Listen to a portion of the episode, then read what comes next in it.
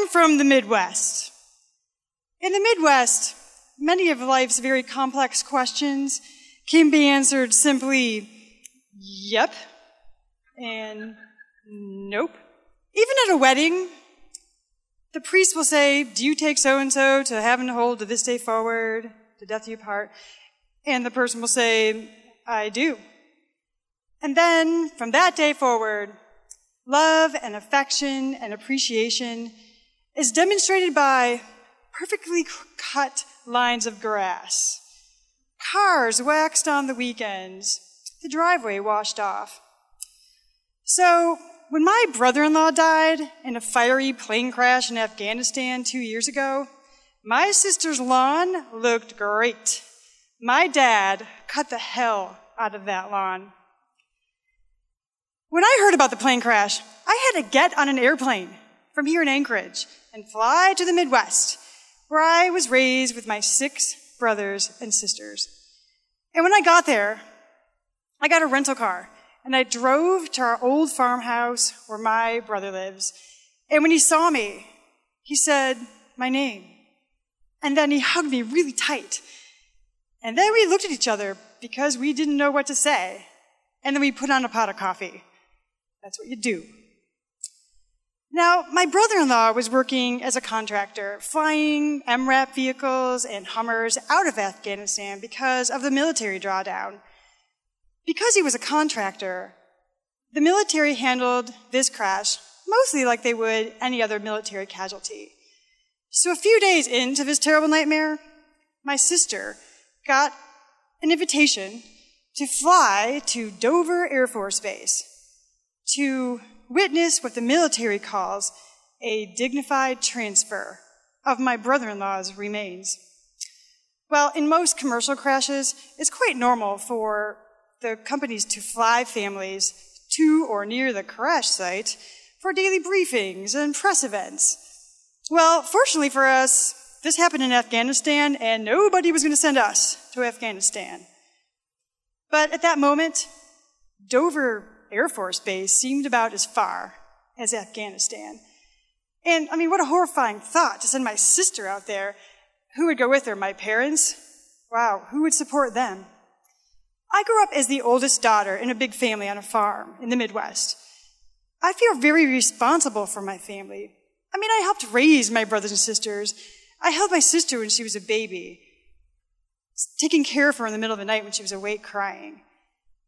In the days I'd been home with my family, I learned to experience them more than I ever had before. I needed to be touching them skin to skin. We slept in a pile on the floor together my brothers and sisters and I. I called it a pig pile. We got used to breaking down crying while doing boring tasks like making the coffee and sweeping the floor and pouring cereal. That was what we did because we couldn't have it any other way. We learned to say, I love you when people were just walking out to take out the trash. That was a new way for us. We'd never been this real to each other before. We were a collective grief stricken mess. A couple days into this, we got a request for the first name, last name, middle initial, social security number of any family members that were planning on going to Dover Air Force Base. Well, I noticed they didn't put any top off number on that request. So I did exactly what I thought I should do as the oldest daughter of that family, and I put down everyone's name. Because everyone wanted to go. By this time, we've been together for every minute of this. And if something happened to all of us while we were flying to Dover, some macabre thing to the airplane, fuck it. We were going to be together.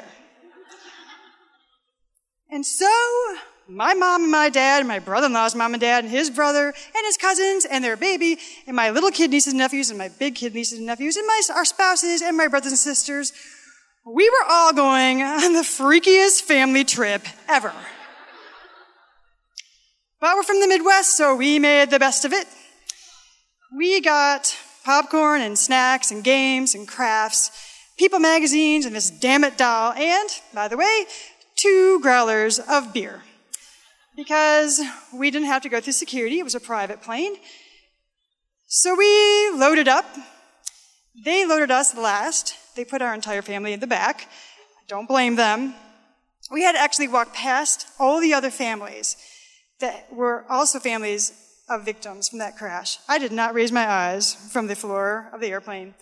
We sat in the back. We had a great time. We met the flight attendants. We found out the airplane was used for NFL stars and movie stars. We felt pretty cool. We ate all the free snacks and we arrived in Dover without incident. And we boarded a military bus in an orderly fashion. And then we spent hours hanging out together in that hurry up and wait fashion the military is so good at. I hung out with my family in the Center for Families of the Fallen, and we met the chaplains. We ate granola bars and had more coffee. And we got to meet the volunteers who knitted these shawls and scarves for families struggling with grief like ours, I guess. About 12 hours into this really long day, it was about 11 o'clock at night, we were suddenly rounded up and ushered onto buses.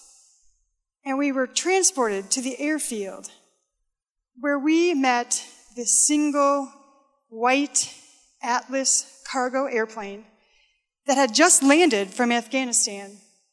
It was lit up stark against the night with these military issued floodlights, and the cargo door was gaping open. Eight by eight, soldiers lifted each steel coffin box moving in syncopation. All you could hear was the flapping of coats as the wind seemed to come up in a big swirl from out over the Atlantic somewhere and screamed across the tarmac, sort of getting into our bones. As we watched, we were pushing each other together to stand up straight. I was clutching onto my father so tightly. I could feel life pulsing through us, but at the moment, it took all of us together to be able to stand up against the wind and against the grief. We watched the soldiers as they carefully moved each box to the low barked orders of their leader. And they took each box, placing it on a truck with rollers. And after each one, their commander said, Present arms! And we covered our hearts, and they saluted. And then my brother in law was home.